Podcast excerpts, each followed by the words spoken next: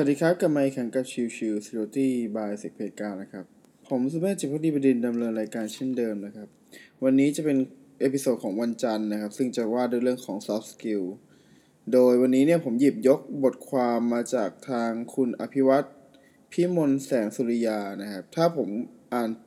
นามสกุลหรือชื่อผิดขออภัยนะครับเขาเขียนในเรื่องของตัวบทความชื่อว่าทฤษฎีปลาฉลามนะครับ ขอเริ่มเลยแล้วกันนะครับเขาเล่าว่าตัวของชาวญี่ปุ่นเองเนี่ย ชอบที่จะกินปลาเป็นชีวิตจิตใจอยู่แล้ว ซึ่งเราก็ทราบดีมีทั้งซูชิ มีทั้งซาซิมิต่างๆนะครับ แต่ว่าโดยปกติเนี่ยปลาที่มีชีวิตอยู่ แล้วมาทำสดๆเนี่ยมีราคาสูงกว่าปลาที่ตายแล้วแล้วถูกแช่แข็งไว้นะครับ ปัญหาคือเวลาชาวประมงออกทะเลครับ มันไม่สามารถจะไปเช้าเย็นกลับได้คือ คือมันต้องออกไปหลาย ๆ วันออกไปหลายๆสัปดาห์ที่จะ จับปลามามาถึงจะคุ้มนะครับ ดังนั้นเนี่ยการที่จะจับปลาเป็นอุตสาหกรรมเนี่ยเป็นไปได้ยากที่จะจับปลาเป็นกลับมาได้นะครับ ซึ่งมันก็ส่วนใหญ่ก็เป็นปลาตายดังนั้นเนี่ยมันเลยราคาที่มันลดลง ทีนี้มันก็มีความคิดไอเดียขึ้นมาว่าอ่าถ้างั้นเนี่ยก็ทำใต้ท้องเรือ เป็นตู้เก็บปลาสินะครับ ซึ่งก็ถือว่าเป็นไอเดียที่ดี แต่ประเด็นคือตัวของปลาที่ถูกจับมาเนี่ย พบว่าเมื่อผ่านไปหลายวันแล้วมันไม่มีการที่จะ ว่ายไปไหนอะคือมันอยู่ในแค่ตู้ปลาเนี่ย ผลปรากฏคือเนื้อปลาเองเนี่ยไม่ได้แน่นไม่ได้มีคุณภาพเทียบเท่ากับปลาเป็นที่แบบสดๆใหม่ๆจริง ๆ อยู่ในทะเลอะไรเงี้ยนะครับ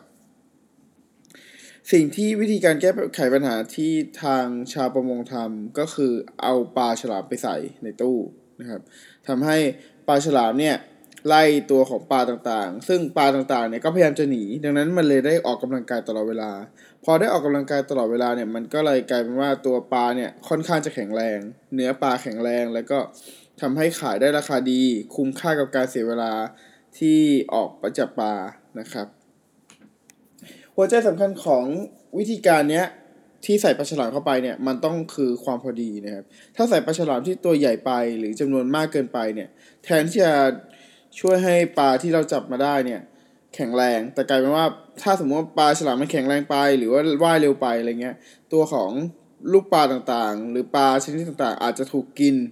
หมดไปเลยก็ได้นะครับ แต่ถ้าสมมติว่าเราเลือกปลาฉลามที่ไม่ได้แข็งแกร่งมาก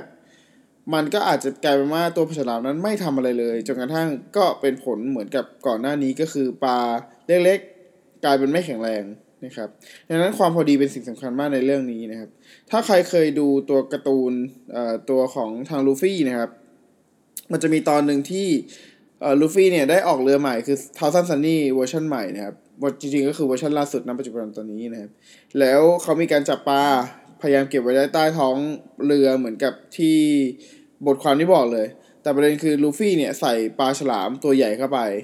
มันทำให้กลายเป็นว่าปลาฉลามไปไล่กินปลาทั้งหมด อะไรอย่างนี้เป็นต้นนะครับ ซึ่งนั่นนั่นคือหมายความว่าลูฟี่หาปลาฉลามที่แข็งแรงเกินไปเข้าไปในตู้นั่นเองนะครับ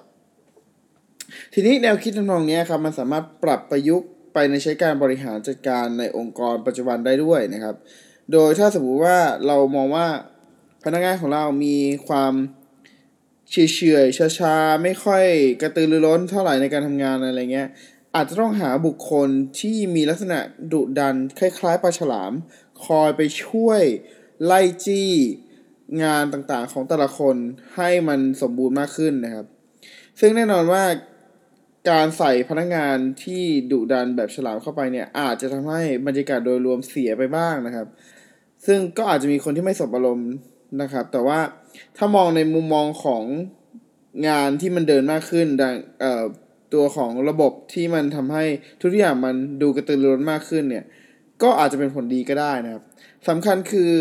คนที่เป็นปลาฉลามเนี่ย จะต้องเป็นคนที่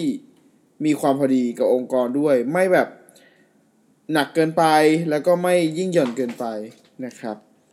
ดังนั้นก็อาจจะต้องลองปรับดูนะครับ ว่าองค์กรของคุณจำเป็นจะต้องมีคนประเภทปลาฉลามอยู่ในองค์กรหรือเปล่านะครับ แล้วก็ถ้ามีก็พยายาม manage ให้ดีในเรื่องของ balance นะครับโอเค episode นี้ฝากไว้เท่านี้ขอบคุณที่ท่านเข้ามาติดตามแล้วพบกันใหม่สำหรับวันนี้ลากันไปก่อน สวัสดีครับ